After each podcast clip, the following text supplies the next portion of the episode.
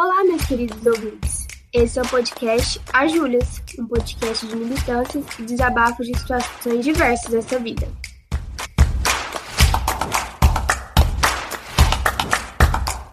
Eu sou Júlia de Saúde. Eu sou Julia Mello. E durante todo o mês de março, o mês da mulher, teremos uma programação especial no podcast e também no nosso Instagram sobre o universo feminino. Afinal, quem melhor de nós mesmas para debatermos assuntos do nosso próprio mundo? E no episódio de hoje, a militância vai comer solta. A gente vai falar sobre a hipersexualização do corpo feminino. E para deixar esse debate mais plural e mais completo, a gente trouxe a Rafaela Borges, uma das mulheres mais empoderadas desse universo. Rafa, se apresente para os nossos ouvintes. Boa noite, pessoal. Eu sou a Rafa Borges, tenho 27 anos, moro em Ribeirão Preto, me considero uma mulher empoderada, é, vivo no, em busca do conhecimento e da sororidade. Vamos juntas. E tá com a gente também aqui hoje a queridíssima Rafaela Matos, psicóloga, que já participou do podcast sobre saudade. Rafa, para quem não estava na Terra e não ouviu o seu episódio, quem é você na luta contra o machismo? Oi, gente, muito prazer estar aqui de novo. Saudades das Júlias. Bom, eu sou a Rafaela, duas Rafaelas aqui hoje, né? É, como a Ju falou, psicóloga de formação, mas antes de tudo aí me reconheço como mulher e nessa luta contra o machismo eu sou a pessoa que fala o que pensa. Uh, arrasou! Uh, que isso, hein?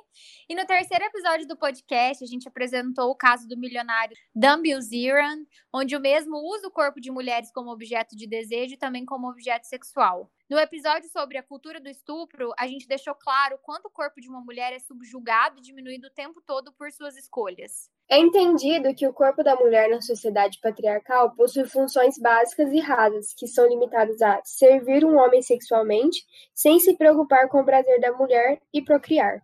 Mas, ao mesmo tempo, o corpo da mulher é hipersexualizado como ferramenta de venda de produtos e estilo de vidas que nem sempre fazem parte de uma realidade plausível a hipersexualização do corpo feminino está tão enraizada na sociedade que, consequentemente, não construímos o hábito de refletir ou questionar atitudes em que o corpo da mulher é estampado em propagandas publicitárias utilizadas para promover produtos, perfumes, bebidas, carros, times de futebol, escolas de samba, concursos de beleza, entre outros. Logo, precisamos ficar atentas para perceber que a objetificação do corpo feminino está em nossa cultura cotidianamente e é enraizada em todos os meios sociais, e sem refletir sobre os aspectos que alimentam a cultura machista, corremos o risco de reproduzir padrões estabelecidos pelo gênero masculino, onde o corpo feminino torna-se um mero objeto de desejo e consumo, desconsiderando o potencial intelectual e psicológico das mulheres.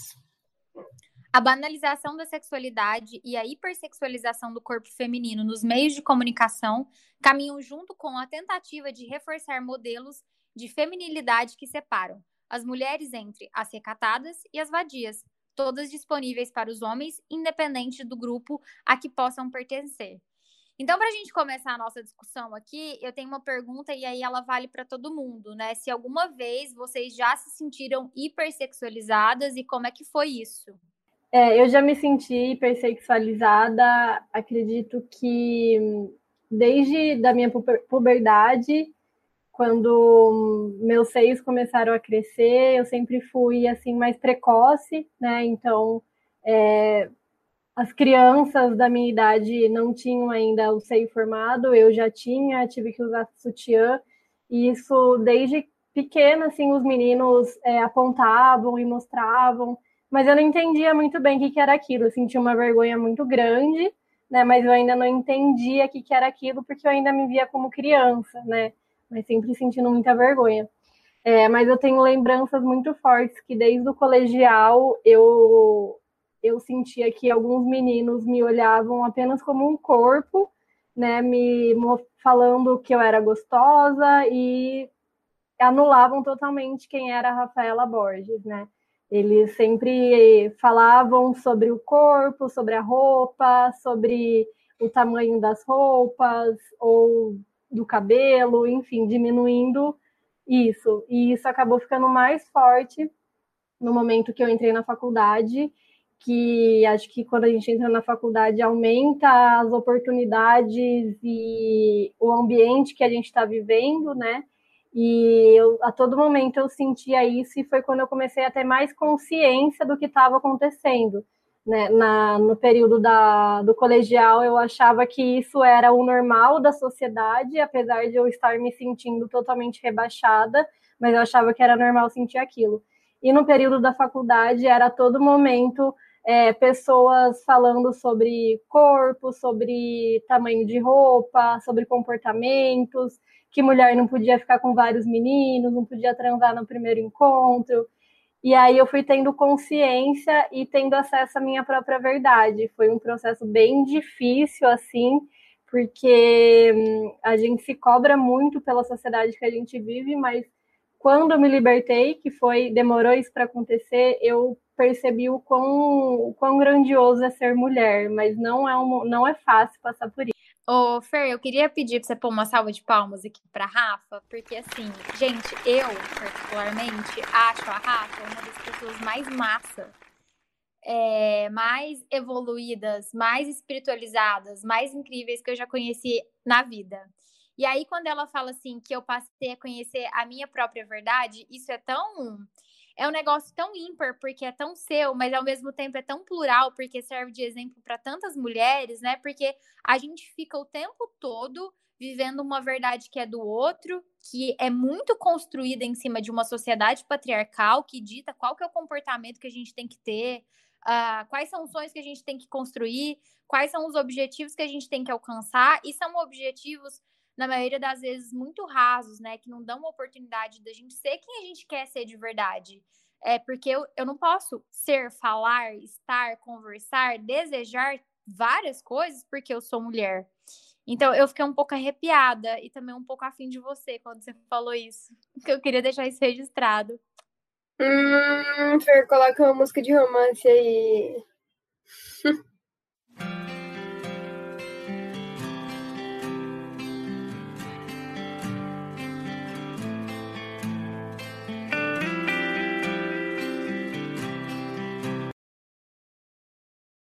Mas a minha experiência, a minha primeira memória em relação a isso, né, da hipersexualização, foi mais sutil, eu acho que do que a experiência da Rafa, mas foi na própria cultura familiar, assim, né? Eu cresci com muitos meninos na família, com um irmão, com primos, né? Todos quase da mesma faixa etária. Então, as primeiras vezes em que eu tive alguns alertas em relação a isso foi nos comportamentos, né? De sentar com a perna fechada, é, de não usar roupas curtas perto, curtas perto dos meninos, mesmo sendo familiares, né? E para mim era muito confuso entender isso. É, eu não podia brincar sozinha com os meninos, né? Ou com os amigos desses meus primos e irmãos, porque a minha brincadeira deveria ser outra, né? É, o meu modelo deveria ser outro. Então, eu comecei a sentir essa, essas cobranças e essa punição até por ser mulher na própria cultura familiar nessa fase, né? Pelo entendimento da minha família, não, não acho que tenha sido uma coisa intencional, mas da própria cultura mesmo machista, dessa formação é, que é muito cindida assim entre o que é de mulher e o que é de menino, e foi onde eu comecei a ter essa experiência inicial aí com essa realidade. É, até mesmo porque a gente vira, entre aspas, né, mulher muito cedo. A gente menstruou, a gente já é dita como mulher. Não, porque agora você é mocinha. Você tem que se comportar como tal. Homem, ele tem 40 anos e ele vai ser um eterno jovem, né? Então, é essa diferenciação de tratamento que a gente recebe em relação aos homens é muito diferente. Então, a gente cresce o tempo todo para ser madura. E não vem com esse discursinho de que ah, é porque mulher amadurece mais rápido, ah, é porque isso está no seu genótipo, porque isso é biológico, porque não é. Isso é uma construção. A gente é construída, educada, evangelizada, catequizada para ser perfeitinha, bonitinha e do lar, e o homem tá tranquilo. Ele pode ser é, o pegador gostosão o resto da vida. E a gente não pode desejar nada, querer nada, porque você faz ali, você faz 11 anos, você automaticamente é obrigada e é forçada a ser mulher, assim. Eu vejo isso muito é, na infância, tipo, quanto isso está sendo roubado das meninas que tem que crescer logo e virar mulher logo, e para homem não. Tá tranquilo, ele é um jovem, né? Eu acho isso bem, bem péssimo. É, acho que só para complementar esse raciocínio, eu concordo com isso. E essas foram as memórias mesmo que eu construí, né? Era muito difícil na minha cabeça de criança ainda entender por que, que os meus primos, por exemplo, podiam andar sem camiseta, né? Por que, eles podiam fazer qualquer tipo de brincadeira, eles podiam correr na rua. É, eu tenho uma memória de quermesse, porque eu morava em cidade do interior do interior, né? Na época a gente ia em quermesse e, e, eu sempre muito bem aparatada, assim, vestida com meia calça, vestidão, essas roupas todas grandes, assim, desconfortáveis para criança, né? Que é lindo de ver, mas de usar, gente, é, é complicado, viu? E, e, aí eles podiam brincar lá no, no parque da quermesse e eu não podia. Eu tinha um dia específico em que eu podia brincar, porque eu ia com uma roupa mais confortável, né? É, então, essas memórias que foram sutis, mas vão moldando o nosso, nosso jeito de pensar e nosso jeito de viver o mundo, né? É, esse negócio de roupa é um negócio muito doido, né? Porque se você vai numa festinha, se, se você vai não, né? Se a gente fosse numa festinha quando a gente era criança e se fosse de vestido, tinha que estar de short por baixo do vestido. Mas o menino podia andar de cueca. O meu irmão era um. A minha mãe punha a gente no carro para ir para os lugares, ele chegava nos lugares de cueca. Minha mãe vestia roupa nele, passava um pouquinho, ele tirava a roupa e ficava de cueca nos lugares.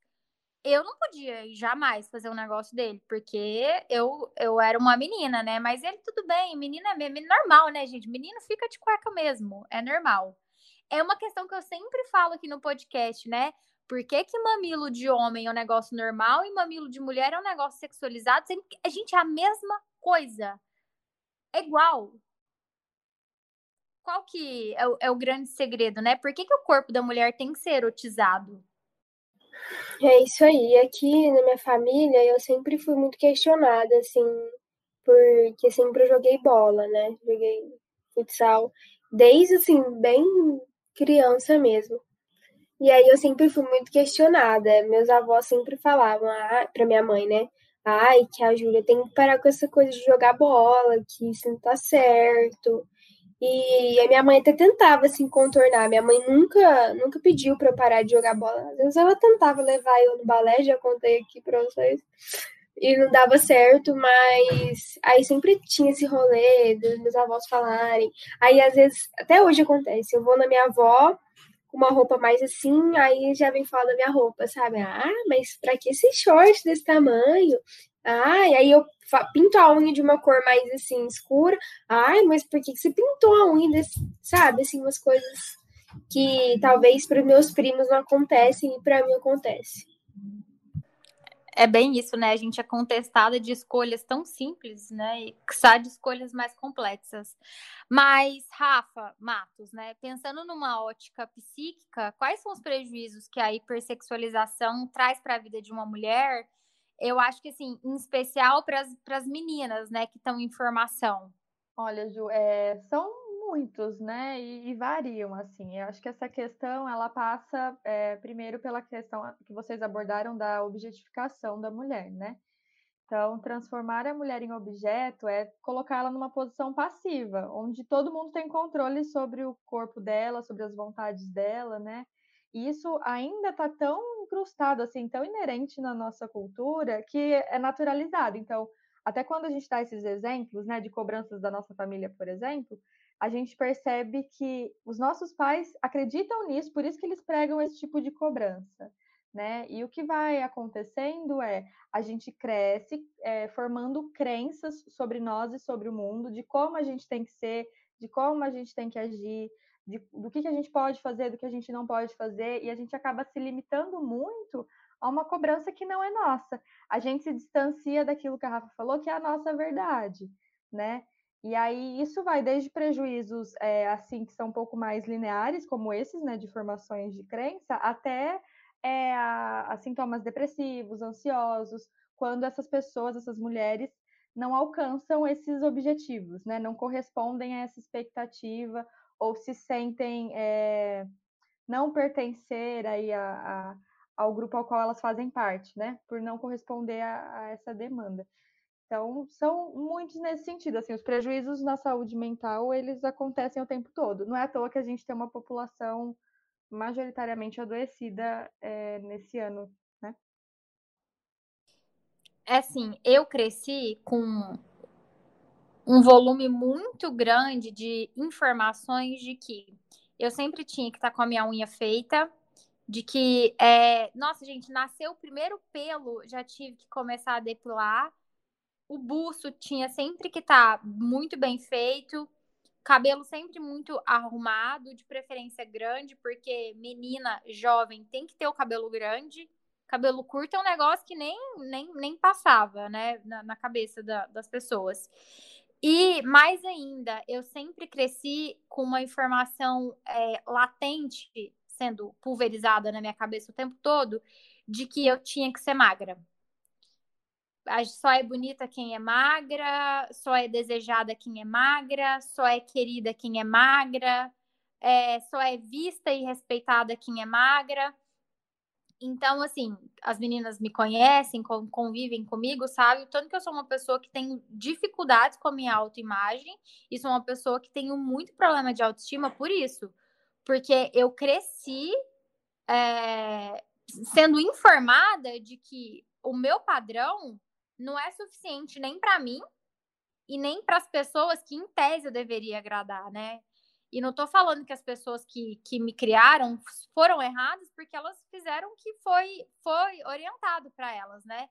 Mas isso é tão, é tão complexo, né? Eu acho que o buraco é muito mais embaixo quando a gente começa a debater disso, do que, que a gente está pensando para as gerações futuras, né?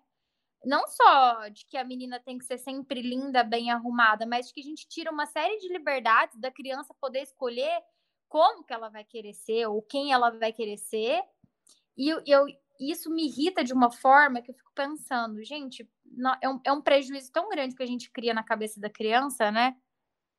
Ô Ju, mas eu concordo com o que você está falando, né? Essas questões de autoestima, elas, elas acabam pegando muito, né? Passam por essa crença de então, o que eu tenho não é suficiente, né? E aí, quando você diz, ah, o meu padrão não é o suficiente, na verdade, é como se o seu biotipo, o seu modelo, o seu estilo de vida, enfim, de ser, não fosse um padrão porque a gente está o tempo todo, na verdade, buscando esse ideal de corpo, de, é, enfim, beleza, né, socialmente aceito hoje em dia, que isso também é algo que vem mudando ao longo dos anos, né?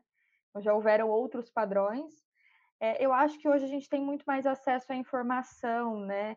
E a gente consegue ter um pouco mais de jogo de cintura nessas cobranças externas. Mas ainda acho que isso causa muito sofrimento. E quando a gente está falando de crianças e adolescentes que estão começando a ser expostas a isso, não é justo a gente esperar delas uma consciência de se libertar dessa, dessa cobrança, né? Então é muito importante que os pais, os responsáveis, é que procurem esse processo de conscientização para não continuar perpetuando esse comportamento, né? Essa cobrança em cima das crianças que estão vindo aí.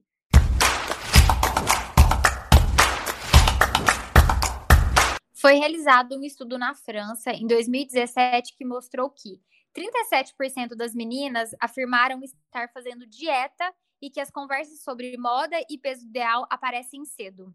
As meninas são constantemente estimuladas pela televisão e pelos perfis nas redes sociais e vão assumindo com uma naturalidade perversa, desprovida de senso crítico, sua condição de objetos sexuais e vão adquirindo a crença de que a sociedade avançou quanto aos conceitos sexuais femininos em relação à opressão do corpo da mulher, garantindo a sua suposta liberdade sexual, que na verdade acaba sendo ocultada pela objetificação do corpo feminino para satisfazer o desejo masculino. Rafa Borges. Hoje você é uma pessoa esclarecida em relação às mensagens que impactam a gente o tempo todo sobre o nosso corpo, né? Mas houve, assim, em algum momento da sua vida, alguma dificuldade sobre a informação que você estava recebendo, ou alguma mensagem que fez você duvidar de você, fez você se sentir inferior, ou até mesmo fez você se sentir como um objeto de desejo do outro? Sim, Ju, é, não só houve, como ainda acontece isso, né? É, acho que isso está muito relacionado com o que vocês trouxeram anteriormente, de de existir esses padrões, né? Estar enraizado esses padrões, não só de beleza, que acabam sendo é, hipersexualizados, né?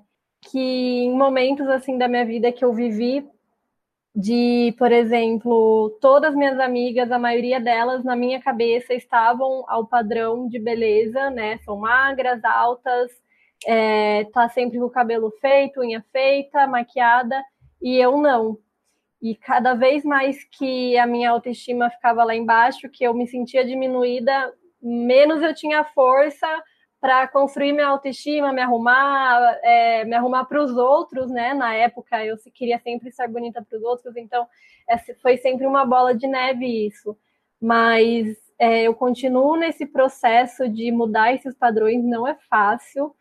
É, eu tenho a consciência, mas na prática é muito diferente isso. Eu acho que viver na prática, a gente precisa sim ter saúde mental, a gente precisa fazer terapia. Eu sei que vocês sempre é, falam para todo mundo fazer terapia, então façam terapia, porque é muito importante nesse processo né, de aceitação. Eu acho que se 100% das pessoas tivessem essa aceitação, essa conscientização, o mundo seria muito melhor. Mas enquanto isso, a gente segue na nossa luta é, para seguir com o que a gente, como a gente veio ao mundo, né? Eu gosto muito de uma frase que fala que o nosso corpo é um templo que leva a nossa alma e a nossa verdade por aí. Então você precisa se sentir bem com isso e não se sentir inferior. É, quem te fez se sentir inferior, né? Por que, que alguém te fez se sentir inferior para que você possa levar quem você é por aí? Né? Então é uma luta diária realmente, não é fácil. A gente não deve se comparar aos outros. É, o nosso palco é diferente do palco do outro. Mas eu já vivi momentos sim e sigo vivendo, mas estou nessa nessa luta diária aí para que a gente se aceite como a gente é. Fada, fada querida. Rafa da minha vida. É Ai, gente, eu também sou muito fã da Rafa. A Júlia falou que é, fã, que é fã da Rafa e eu também sou muito fã, porque eu queria ser assim, sabe? Ter já essa cabeça. Ai, gente. Um dia eu vou ser assim, Rafa. Te amo. Mas, ó, pegando um gancho nisso que a Rafa tá falando, essa questão dos questionamentos, elas são fundamentais, né? A gente acaba aceitando esses padrões e vai repetindo isso e transmitindo para gerações seguintes sem questionar muito. Até porque o questionamento ele causa um estranhamento. Então, a gente adere ao padrão, por exemplo, da depilação. O dia que a gente resolve não se depilar, a gente tem um estranhamento, a gente começa a associar isso a um mal-estar, a uma coisa feia, a uma sujeira, né? Olha como a gente denigra a nossa própria imagem, né? O nosso próprio corpo por conta disso, por aceitar uma coisa que foi imposta sem questionar, né?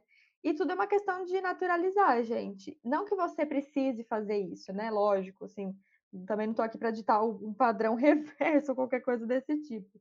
Mas a gente precisa encontrar justamente formas de se sentir bem pela forma como a gente se enxerga, né? E não para atender aos outros, que é isso que a Rafa trouxe, né? É, que todo mundo consiga alcançar essa evolução aí. É, eu tô aguardando o meu momento, porque, gente, olha, é um desafio a gente se aceitar, especialmente no momento que a gente vive, que é tão, tão cheio de filtros, né? Porque você vai ver foto das pessoas, você vai ver o story das pessoas, além de ter um zilhão de procedimentos estéticos, de estar tá todo mundo maquiado, de cabelo feito, unha feita, sobrancelha definitiva, a pessoa ainda bota um filtro e aí você fica pensando, né? O quanto aquela realidade é longe da sua. Mas aquilo também não é real. Mas vai colocar na sua cabeça de que aquilo é uma mentira, sabe? Porque a gente é impactado o tempo todo com um padrão de beleza construído e que está sendo a cada vez mais, entre aspas, refinado, né? E mais inatingível, porque, gente, ninguém tem aquele nariz fino e aquela boca carnuda, que aquele rosto super contornado 24 horas por dia. Eu tô me vendo aqui na gravação, cabelo preso, com muita olheira, com papada, gente. Que, é, aí eu fico pensando nos stories que eu vejo das pessoas e eu fico pensando, que dó de mim, né? Eu tô fazendo um, um, cosplay de, tipo assim, um palumpa. Só não sou laranja, porque ela é baixinha e feia. E as meninas estão rindo, mas isso é muito verdade. Abre aí, qualquer blogueira que você segue, vê se tem alguém feia. Não tem ninguém feia, não tem ninguém desarrumada. E to, tá todo mundo falando assim, ai, que a gente tem que valorizar a nossa beleza natural. Que beleza natural, se não tem ninguém natural? Quero ver eu postar uma foto do jeito que eu tô agora também e receber a, a mesma enxurrada de comentários de que, ah, linda, maravilhosa, que quando eu posto uma foto bem arrumada. É, mas eu sempre falo aqui no, no podcast que é aí que tá a irresponsabilidade dessas blogueiras, sabe? Elas trazerem esse, esse ai, vou postar uma foto toda natural, e aí, gente, as pessoas que estão seguindo, ver aquilo, é, é, um gatilho enorme, assim. Tipo, eu olho e eu falo, véi, como assim? Eu não sou assim, sabe? Então, é, tá muito longe, assim, a realidade, é, é muito distante. E aí foi quando eu parei de seguir essas pessoas que me faziam mal, sabe? eu acho que a gente tem que seguir o que faz bem pra gente. Não adianta a gente ficar seguindo essas blogueiras aí que postam foto, ai, acabei de acordar, com a boca desse tamanho de botox, um filtrozão rolando, e aí você olha no espelho, sete horas da manhã, você fala, meu Deus, o que que tá acontecendo? Sim. É, tipo assim, ela acabou de acordar, eu acabei de ser atropelada. Essa é a realidade. É. Porque... Pois é eu fico pensando também, assim, eu super entendo essa questão da, da responsabilidade, né? Porque elas estão num lugar de fala, elas têm visibilidade, mas o tanto também que elas se cobram disso, né? Porque imagina a pressão para elas de terem que se submeter a vários procedimentos estéticos e ainda assim usar filtros. Eh, várias pessoas famosas, né? Que a gente que declaradamente fazem plásticas e ainda usam filtro, né? Por estarem insatisfeitas. Então, enquanto mulher, elas também com certeza respondem a essa cobrança, né? É, pegando o gancho de, dessa, disso que vocês estão falando, né, eu queria contar para vocês de um processo que aconteceu comigo no ano passado. É, eu nunca saí de casa sem maquiagem. Eu sempre quis estar impecável, né? Depois que eu fui fortalecendo a minha autoestima, sempre quis estar pelo menos uma basezinha e um rímel. E aí eu comecei a me perguntar por que, que eu estava fazendo isso comigo mesma, né? Se era mesmo para autoestima, se era para agradar os outros. E eu comecei a me permitir a não usar maquiagem. Então, hoje em dia eu não uso mais maquiagem. É muito raro ver eu de maquiagem. Inclusive, eu tenho uma conhecida que toda vez que a gente saía, ela estava sem maquiagem. Eu falava, nossa, como ela é linda! Uma beleza natural. Por que, que eu não me sinto assim também? E, assim, Hoje em dia eu me aceito, eu consigo me olhar no espelho sem maquiagem e me achar bonita. Mas é, foi muito difícil esse processo. É, muitas pessoas acharam super estranho no começo, perguntavam, apontavam coisas, nossa, olha essa espinha, olha se você tá com olheira, é, você não vai depilar o buço, coisas do tipo. E é muito difícil isso, né? Vai, parece que vai dando pontapé assim no estômago. Mas hoje em dia eu me olho com carinho eu me olho com compaixão.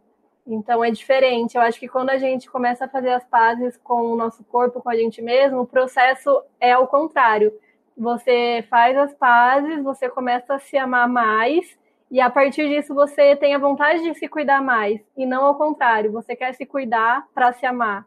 Então eu ainda eu ainda nesse processo, né, mas esse processo da maquiagem foi algo libertador assim para mim de aceitação. Engraçado você falar isso, Rafa, porque, por exemplo, eu não uso maquiagem todo dia, porque eu morro de preguiça, eu só uso protetor solar, mas eu não tiro foto se eu não tiver maquiada. Em hipótese nenhuma, a Fer é nossa produtora, ela sabe, ela já teve que me fotografar algumas vezes, e ela não vai confirmar, porque ela nunca aparece, né? Mas é uma pessoa que sabe do que eu tô falando. Mas eu não tiro, gente. Se eu não maquiar, se eu não contornar o meu rosto, se eu não afinar o meu nariz, eu não tiro foto. Não tiro. Não posta foto minha se eu não tiver alguma coisa que, que, sabe, que tampe o meu rosto, que esconda aquilo que eu acho que as pessoas vão achar feio. É isso, né? Como a gente é o tempo todo impactada com o que é, entre aspas, bonito de verdade, a gente sempre tem um receio aí de sofrer algum tipo de, de preconceito com a nossa imagem. Porque também acho que rola um, alguma coisa de ego, sabe? Vai ferir meu ego. Vai falar que eu sou feia? Tá doido? Isso não existe. E às vezes não é e sobre... falar. Ah, desculpa. Pode falar, pode falar. E às vezes, Ju, não é nem falar o que é feio, às vezes é a falta do reforço positivo também, né? É, por essa questão da autoestima, a gente muitas vezes busca, ao postar uma foto, esse reconhecimento do outro para se reafirmar e tudo mais, né?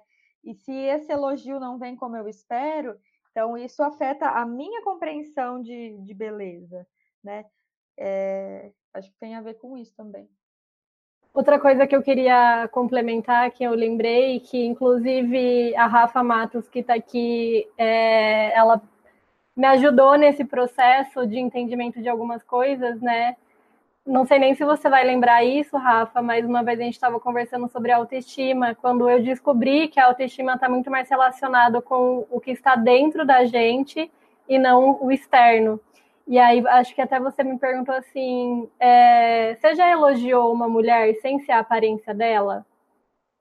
E isso, gente, tá muito assim no nosso dia a dia. Você vai elogiar uma amiga, vem muito mais na cabeça o elogio da aparência dela do que o interno dela, o quanto ela é foda, o quanto ela é uma boa profissional, o quanto ela te inspira. A gente só pensa em aparência, né? Então, Rafa, muito obrigada por contribuir isso comigo aí no passado é, fez muito sentido aí para minha jornada. Então, gente, sobre esse assunto aí da maquiagem, é, e até assim, falando da, dessa questão da família, é, gerar esses gatilhos na gente, né? A minha mãe, ela tem um costume de sempre, tipo assim, eu vou sair, ah, tenho que ir num, na empresa hoje, eu preciso ir num evento da empresa e tal, em algum lugar. Aí ela me manda assim, mas você passou maquiagem? Você tá de maquiagem? Tipo assim, sabe? Nossa, mas você não passou nem um rímel, nem uma base. Aí, às vezes, ela vê alguma foto minha que eu tô sem maquiagem, ela me manda, ela fala assim, gente, como assim você tá com essa cara? Você não passou maquiagem? Eu, ah, pô, beleza, obrigada.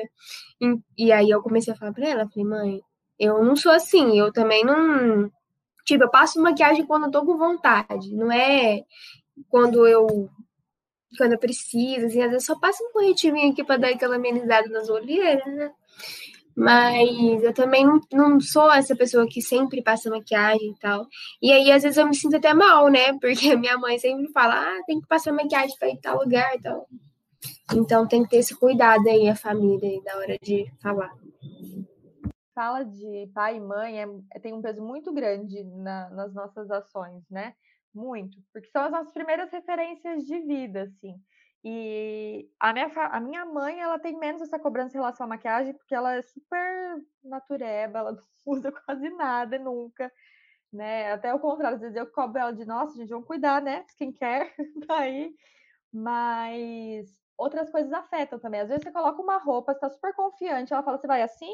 isso já abala a tua confiança, né? E você já repensa toda a tua trajetória, você quer trocar de roupa, é, te afeta na autoestima. Então, é muito importante cada vez mais a gente se reconhecendo, né? Não dá para fugir dessa, desse clichê aí de encontrar o, seu lugar, porque senão a gente cai nesses gatilhos, né? E o tempo todo as pessoas estão cobrando, e às vezes nem é cobrando, às vezes estão só comentando e a gente já interpreta como cobrança, né?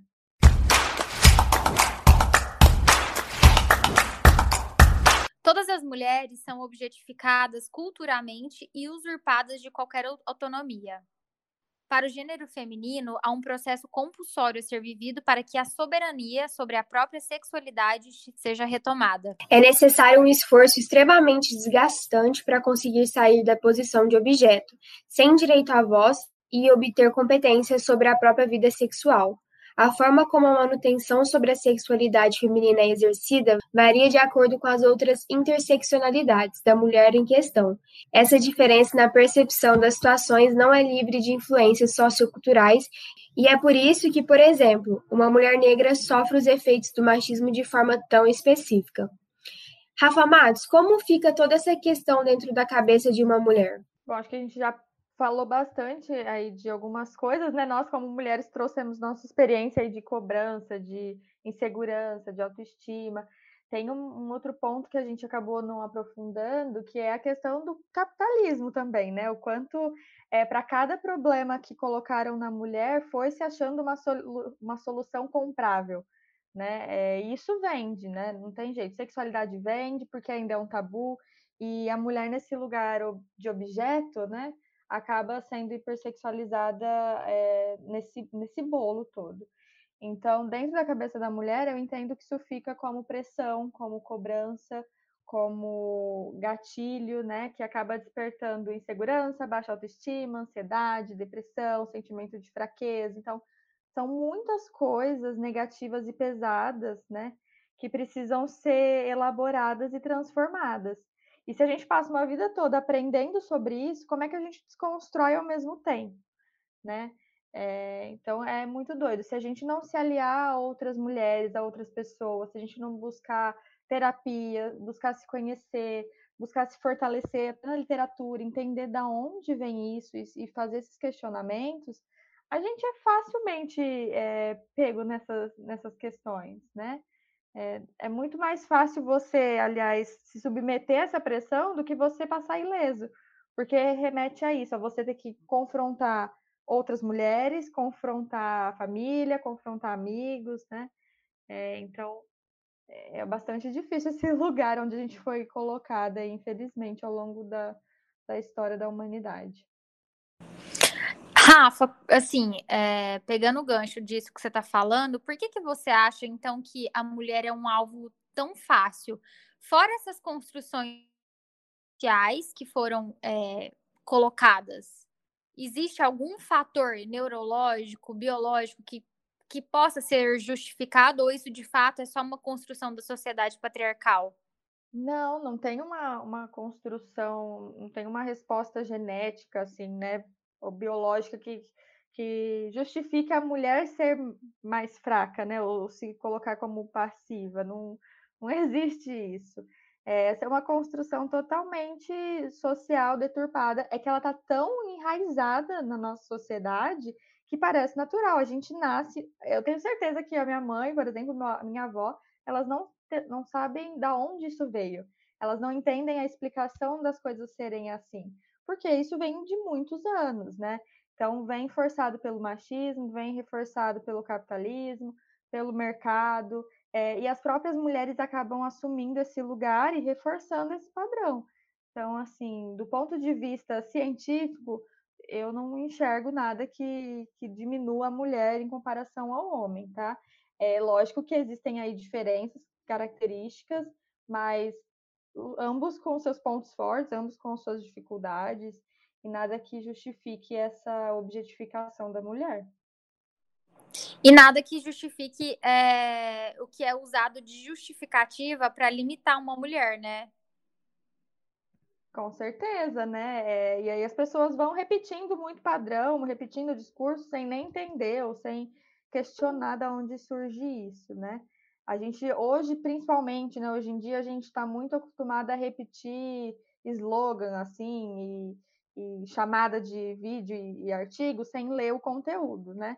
Então a gente vê qualquer informação já sai repetindo, que nem papagaio de pirata e não, não busca se aprofundar em nada, né? Essa sociedade muito rasa, muito superficial, acaba reforçando mais ainda esses padrões. E a gente precisa buscar sair disso. Eu quero pegar tudo que você falou agora e colocar no outdoor. Sabe? No mundo, no planeta, para todo mundo ler e ter noção do que, que você falou, porque, gente, eu não aguento mais essas justificativas pobres, sabe? Isso é falta de informação, de falar que mulher é do jeito que ela é porque ah, é, é, é genética, ah, é uma construção de que o homem realmente saía para caçar e aí a mulher tinha que ficar cuidando da família e aí ela não, não se desenvolveu tão bem. Acho que isso já caiu por terra. A gente tem que sair da caverna e colocar o pezinho no, no século que a gente vive, no ano que a gente vive, e entender que isso é muito mais uma construção social machista de diminuir a mulher, e porque o homem gosta né, de ser o machão da história, do que genético. Sim, e, e a gente não pode pensar que as coisas são tão lineares, né? Então, ah, é isso por conta disso. Nós somos seres complexos, é, envolvidos num ambiente social, biológico, psicológico, né? Afetado o tempo todo pelo ambiente e afetando o ambiente também, transformando ele. Não dá para falar que é uma ou outra coisa, né? E essas justificativas pobres, elas, elas não devem pegar a gente, a gente não pode se limitar a elas.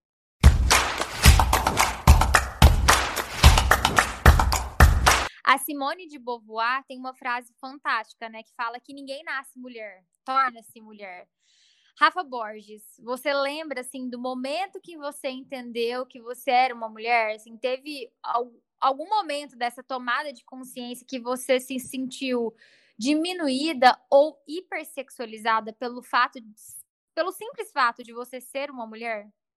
Ju, é, eu acho que tem dois momentos marcantes assim de como eu me senti mulher é, o primeiro foi mais ou menos na minha adolescência, que tá não no período na minha primeira menstruação, porque eu menstruei muito nova, eu ainda era uma criança. Eu também não estava entendendo muito bem o que, que era aquilo, né? Não fui orientada como isso. É, então tá mais ligado a, ao período que eu estava no colegial, foi quando eu comecei a me sentir mais mulher, assim, que eu já tinha algumas opiniões mais formadas eu acho que tava, é, esse momento de sentir mulher estava mais ligado ao como eu me sentia e as ideias que eu fui formando, e não necessariamente ao meu corpo.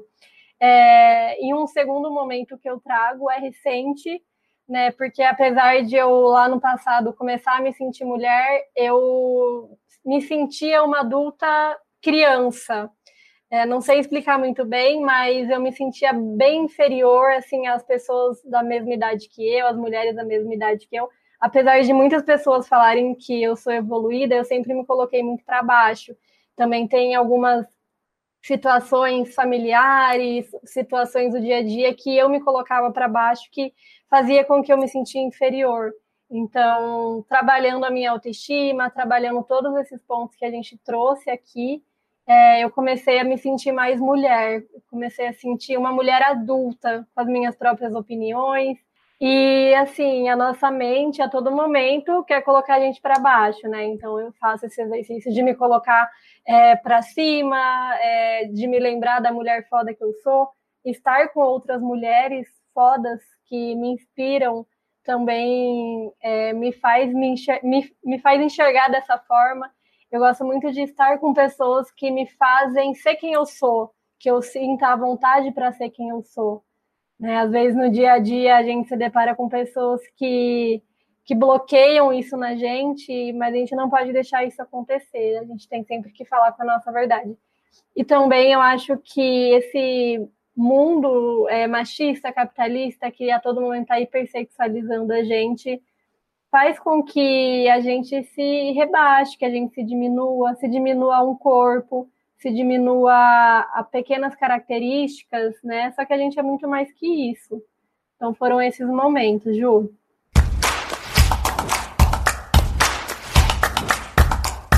Assim, gente, então, eu tenho uma, uma pergunta aqui pra gente, pra gente debater entre, entre nós. É, por que, que vocês acham que as pessoas ainda acreditam que é pecado uma mulher sentir prazer e sentir tesão? Porque o corpo da mulher, e aí nesse caso a gente está falando do padrão mulher gostosa, serve de vitrine para vender, né? Aquela mulher que é do lar, que é recatada, mas é, são, são coisas que não casam entre si, né? Por que, que a mulher ainda é colocada, as mulheres são colocadas né, em caixinhas de mulher para divertir e mulher para casar? Por que, que a gente não pode ser divertida e ter uma vida matrimonial, por exemplo? Porque, na verdade, a gente pode fazer o que a gente quiser, né? Mas essa divisão, qual que é o problema? Qual que é o problema de sentir tesão? Deixa eu só fazer um comentário aqui sobre esse assunto, que eu lembrei que esse dia eu tava vendo esse Instagram, e aí, é, acho que numa conversa, assim, a Juliana Paes comentou que tinha ganhado vibradores da Débora Seco, se eu não me engano. E aí um monte de gente comentando assim, nossa, mas que isso, o marido dela não tá, não tá dando conta, sabe? Tipo assim, como se a gente não pudesse ter o nosso momento ali. E aí todo mundo caindo de pau. Eu falei, Jesus, a gente tem muito que evoluir ainda. Tem, é, é absurdo essas situações que a gente ainda vive, né? É, eu acho, assim, tem outras questões, mas eu penso que a gente nesse lugar passivo ainda na sociedade, a gente é colocado o tempo todo em caixinhas, né? Então, mulher serve para isso, para aquilo, é, para cuidar da casa, da família, para ser mãe, é, ocupa o lugar de reabilitação de, de homem. e cuidadora e não sei o quê, né? E aí a mulher gostosa e a mulher do lar, dona de casa, não podem ser a mesma pessoa, porque não combina a personalidade, como se a gente fosse uma coisa só, né? E a gente não é, a gente é múltiplo, né? Nós somos muitas coisas ao mesmo tempo e de uma vez. E causa esse estranhamento, né? A, a erotização da mulher, a hipersexualização, ela vem muito atrelada a esse movimento capitalista e do machismo, só que se confunde um pouco com o movimento feminismo libertador também, né? Da mulher que quer se sentir livre, que quer usar qualquer roupa, que quer ficar à vontade, e que são coisas, são movimentos diferentes que não podem ser confundidos, né? E as pessoas eu percebo que têm essa dificuldade de entender isso, que a mulher para ser livre, ela não pode ser a mulher para casar, porque são personalidades que não, não se combinam, como se a gente fosse uma coisa só. E não,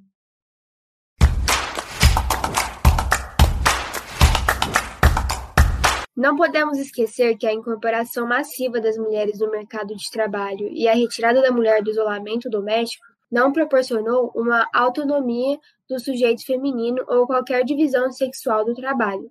Na verdade, isso acarretou uma sobrecarga de trabalho, a jornada é dupla, aumentando as responsabilidades na dificuldade de acompanhamento e cuidado dos filhos, numa maior vulnerabilidade ao assédio e à violência sexual.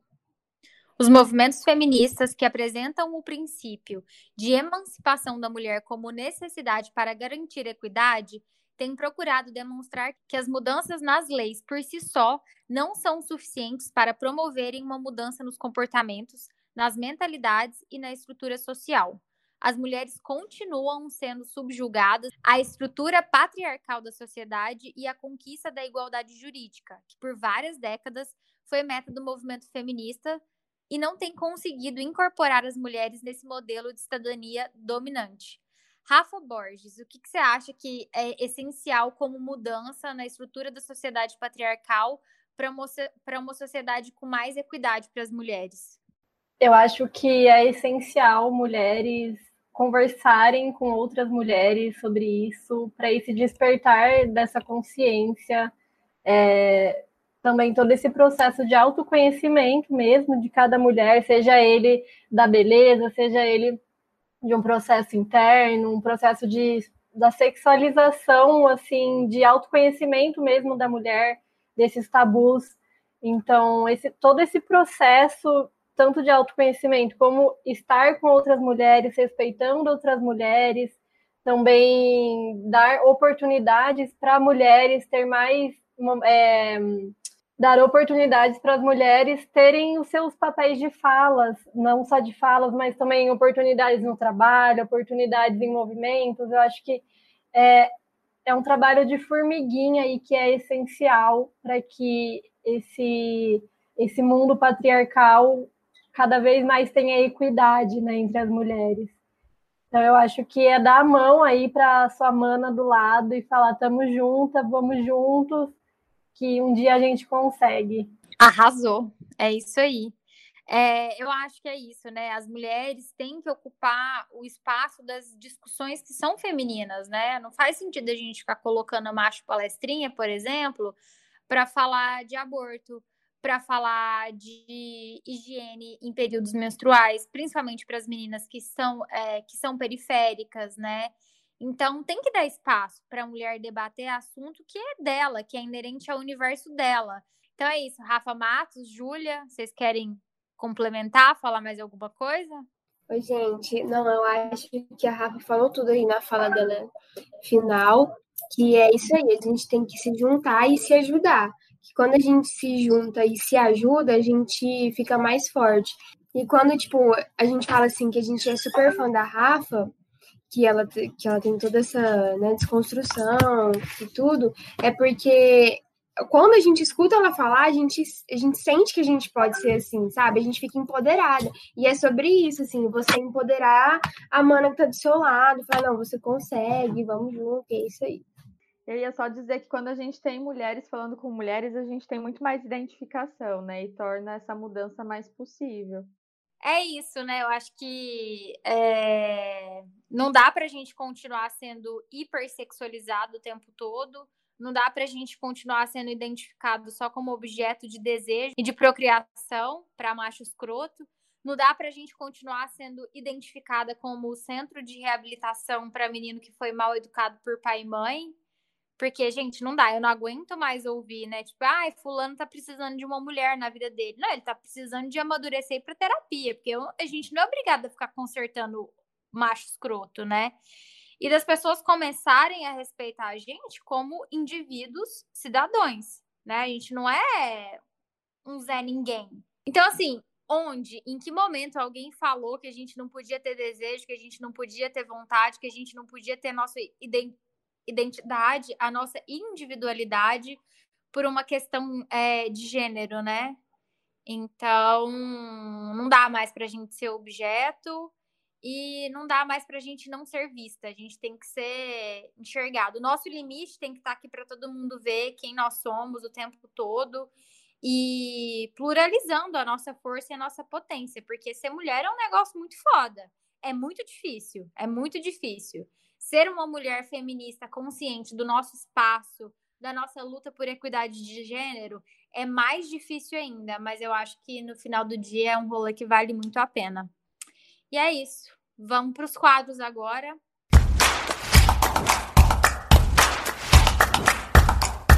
Me conta aí, Ju.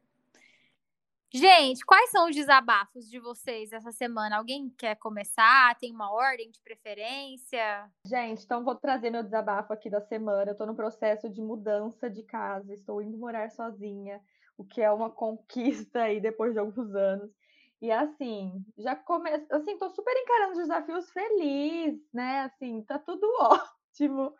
Mas deixo aqui meu desabafo e queixa à companhia telefônica Vivo com a sua péssima assistência para a instalação da internet, que me enganou assim a semana inteira. Né? Entrei em contato com várias pessoas e cada setor me jogava para um lugar diferente, para no fim eu descobrir que eles nem tinham o serviço que eu precisava. Então, assim, galera, se você trabalha na Vivo e está ouvindo esse desabafo, por favor, seja um pouco solidário e tenha empatia com o coitado do cliente que está tentando falar com você, né? É, é, isso. Foi a única coisa que me tirou do eixo essa semana e do meu lugar, tá? Gente, olha, eu no começo do ano, nos primeiros episódios que a gente gravou nesse podcast, eu me comprometi com a nossa audiência que eu voltaria para a terapia e que eu voltaria a fazer atividade física. Então venho eu, Júlia Oliveira Melo, prestes a fazer 15 anos, tô brincando, falar que eu estou cumprindo com as minhas metas, gente. Eu voltei para terapia, eu estou indo na academia e não é que eu voltei essa semana não, tá, gente? Já tem um mês que eu estou disciplinadíssima, tá? Na terapia, fazendo atividade física até quatro vezes por semana. Então, assim, estou cuidando de mim. Então, fica aí é, o recado para que vocês cuidem de vocês também, isso é muito importante. Vai lá, Rafa, qual que é o seu desabafo dessa semana? O meu o desabafo da minha semana é queria dizer que eu fiquei muito puta semana passada, eu fui furtada, roubaram meu celular, fez sem reação. É, a gente não tem a percepção o quanto a gente é dependente do celular. Nossa vida inteira está no celular e furtaram meu celular. Eu me vi sem chão, sem vida, fiquei deprimida. mas foi bom para desapegar. Desapeguei de várias coisas, é, me abri para várias outras coisas e agora estou de celular novo e tô, coloquei um, um pé no freio aí para essa dependência nas redes sociais e, e afins. Rafa, eu acho tão lindo que tudo que acontece na sua vida você ressignifica, sabe? Eu não tenho essa maturidade a pessoa rouba meu celular, primeiro eu, eu vou desejar que ela seja atropelada. E eu não vou falar assim, ai, ah, vou depender menos. Eu não, gente, eu não tenho essa evolução espiritual. Não tenho. Eu, eu quero muito ser a Rafa um dia. Só um dia. Só pra mas, sentir assim, esse gostinho. Ô, amiga, mas olha, semana passada eu fiquei bem puta e bem bastante com raiva, viu? Aí eu comecei a perceber o quanto estava me fazendo mal. Aí se eu não ressignificasse, eu ia entrar na depressão com os outros problemas que a gente tem. Por isso que eu te acho raiva, deusa. A raiva destrói o hospedeiro, Júlia, não, não o outro, viu? Isso é verdade, gente. Isso é muito verdade. Fica aí a reflexão. Júlia, você não vai desabafar hoje, querida? Ai, eu, eu, eu nem ia desabafar, mas aí eu lembrei de uma coisa que gritou de novo. Que eu via no, no Instagram esses dias, o Bolsonaro falando das máscaras, que, tipo assim, né? Cagando pra tudo, como sempre, né, gente? Sim, esse desabafo é eterno até esse cara, quando até esse cara estiver lá, né? Que um dia, quem sabe, a gente mas ele foi um dia que eu fiquei bem puta aí esses dias, que eu vi essa notícia aí dele falando das máscaras, que ele não defende o uso das máscaras. E, foi, e ele falou isso bem no dia que foi o índice de maior letalidade do coronavírus. Então, assim, bem legal não ter um presidente, né, meninas? Ah, show, né? Nossa, o Bolsonaro, ele é um show. Ele é um show de horrores.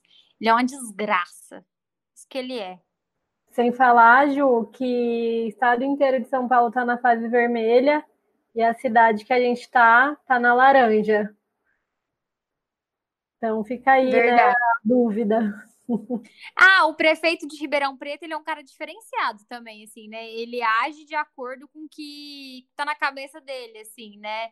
Tá todo mundo na pior e aqui em Ribeirão eu vejo quanto eles ignoram o que tá acontecendo. Porque é, eu fico comparando as, com as coisas em Uberlândia, né? Uberlândia está numa situação muito similar de Ribeirão Preto.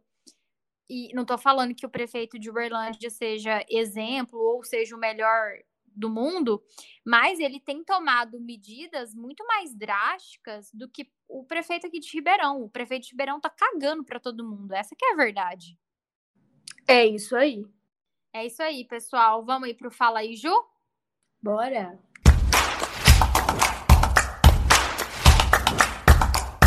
Fala aí, Ju. Eu começo, eu quero indicar aqui uma saga de livros, tem filme também, que é a saga Millennium, do homem que não amava as mulheres, os homens que não amavam as mulheres, é maravilhoso, tá? Super recomendo, filme muito bem produzido também, conta a história aí de uma mulher que persegue os homens para se vingar deles. Então, é muito legal, é uma outra perspectiva de se olhar esse cenário que a gente está acostumado muito a viver na nossa sociedade, de homens perseguindo mulheres, né? É, é, lógico que é um drama, né? Uma ficção, mas vale a pena a reflexão, tá? Isso aí, Rafa Borges, o que, que você indica para a gente? Eu quero indicar dois livros. Um livro conta a história de um movimento que chama Vamos Juntas, é a história de uma mulher que ela trabalhava numa editora até tarde da noite, até umas nove da noite, para voltar para casa dela ela precisava pegar dois ônibus.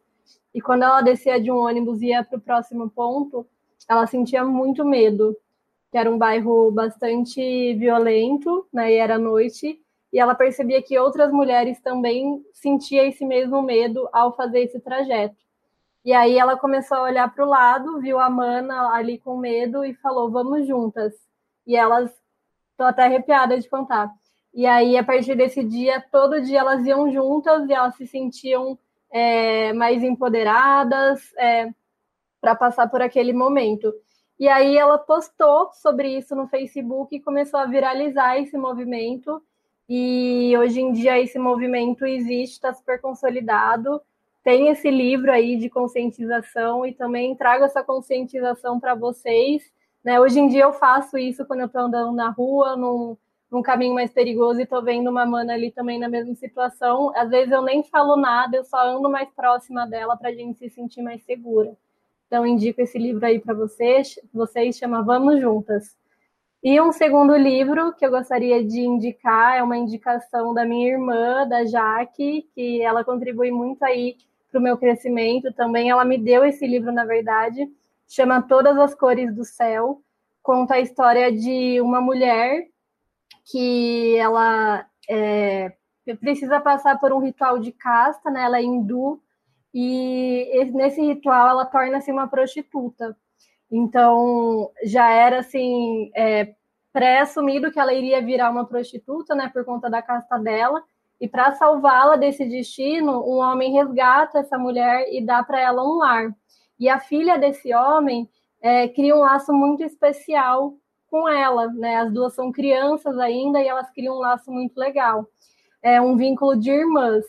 E aí essa, essa amizade sofre um baque aí que ela acaba fugindo, acaba sendo é, pega pela, pela religião dela, ela acaba indo é, atuar como prostituta mesmo, e a saga do livro é que é, essa irmã né, de criação fica a vida inteira tentando procurá-la, tentando resgatá-la. Então é um livro muito legal assim de irmandade, de sororidade que é, me, me marcou muito esse livro. Então, indico aí para todas, chama Todas as Cores do Céu. Muito bom, Rafa. Eu quero indicar uma série que provavelmente vários de vocês já tenham ouvido falar ou já tenham assistido, que é This Is Us, que é uma das séries mais lindas de todos os tempos. É que conta a, uma história de uma família, não de uma forma linear, né? A série ela vai e volta no tempo, contando ca cada fase das crianças e do casal, mostrando infância, mostrando adolescência, mostrando fase adulta e mostrando de uma forma muito verdadeira e muito bonita quais são as dificuldades que são enfrentadas por aquela família, né? E é impressionante como rola muita identificação com, com os problemas que vão permeando a vida deles durante a série, sabe?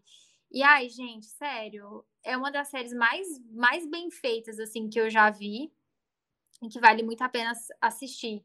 Tem na Amazon Prime e eu super recomendo. E aí eu quero recomendar também um livro que é o livro da Malala, né? Eu sou Malala, que a Malala é a menina que defendeu o direito à educação no Paquistão e foi baleada pelo Talibã. E no livro ela conta toda a história dela, de como ela foi à luta de defender a educação para as meninas e hoje ela é uma ativista. O livro da Malala faz a gente repensar em várias coisas, né? Inclusive nos privilégios que a gente tem de poder estudar. Então, vale muito a pena ler. E você, Júlia, o que, que você indica pra gente hoje? Gente, como eu sou muito visionário e assim, tô pensando sempre na, na frente, é. Aquelas. Eu vou indicar um, um especial que vai ter na Globo, dia 8 de março, que eu já vi, assim, o teaser, né? E me parece que vai ser fantástico. É um especial que eles vão exibir depois do Big Brother, segunda-feira. Chama Falas Femininas. É a história de cinco mulheres de idades, de idades diferentes, crenças e lugares diferentes do Brasil. E aí é um programa que vai ser mediado pela Fabiana Carla, onde elas vão contar a história delas, de cada uma delas. E pelo que eu vi, vai ser bem interessante. Então, dia 8 de março, depois do Big Brother, lá na Globo fazendo publi pra Globo de graça, né? Maravilha. Mas, ah, mas o momento do dinheiro ele vai chegar. Você vai ver, ah, ele vai chegar. O público Globo, compra meu podcast. B9, B9, por que, que o B9 não compra a gente, né? Por que, que a gente não tá gravando um especial com mamilos? Né? É o Você já mandou mensagem para elas? A gente já marcou elas, sabia, nos stories, e elas responderam, elas conversaram com a gente no direct. Um dia a gente ainda vai falando. É verdade, é verdade, não é, não é. A gente acredita, amiga. É, tô achando mara. Eu quase tive uma parada cardíaca na hora que eu vi. Não, é não fiquei bem. Eu juro que eu não fiquei bem. Mas é isso, né? Um dia a gente chega aí no nível de mamilos. Queria muito agradecer vocês duas pela disponibilidade em participar da gravação com a gente hoje, por ter compartilhado a visão de vocês em relação ao tema que foi debatido é muito bom, assim, a gente sempre ter uma visão da Rafa, né, de profissional, do que, que isso implica é, na nossa saúde mental, mas também ter a visão da outra Rafa, da Rafa Borges, de como que é isso na vivência no dia a dia para a gente que é mulher, né? E é muito legal quando a gente traz pessoas para o podcast para debater ideias diferentes que não fazem 100% parte do nosso dia a dia, porque a gente deixa um debate muito mais rico e com muito mais informação para o programa. Então, girls, muito obrigada. Espero muito que vocês obrigada. voltem mais vezes. A Rafa Matos já né, tá virando recorrente, então volte mais vezes. Rafa Borges também. E é isso. Perfeitas, sim, perfeito. Obrigada, meninas. Obrigada, gente. Prazer estar aqui de novo com vocês. Até logo. É isso, Júlia. Temos um programa? Temos um programa. Obrigada, Júlia. Obrigada, Júlia. A gente se fala o mês todo aí com a nossa programação em comemoração ao mês da mulher, aqui no podcast, também no Instagram. Então não esquece de seguir a gente, as Júlias Pode, para a gente se falando. Um beijo, gente. Tchau. Tchau. As, Ju, as Júlias pode e as Rafas também pode. É. pode.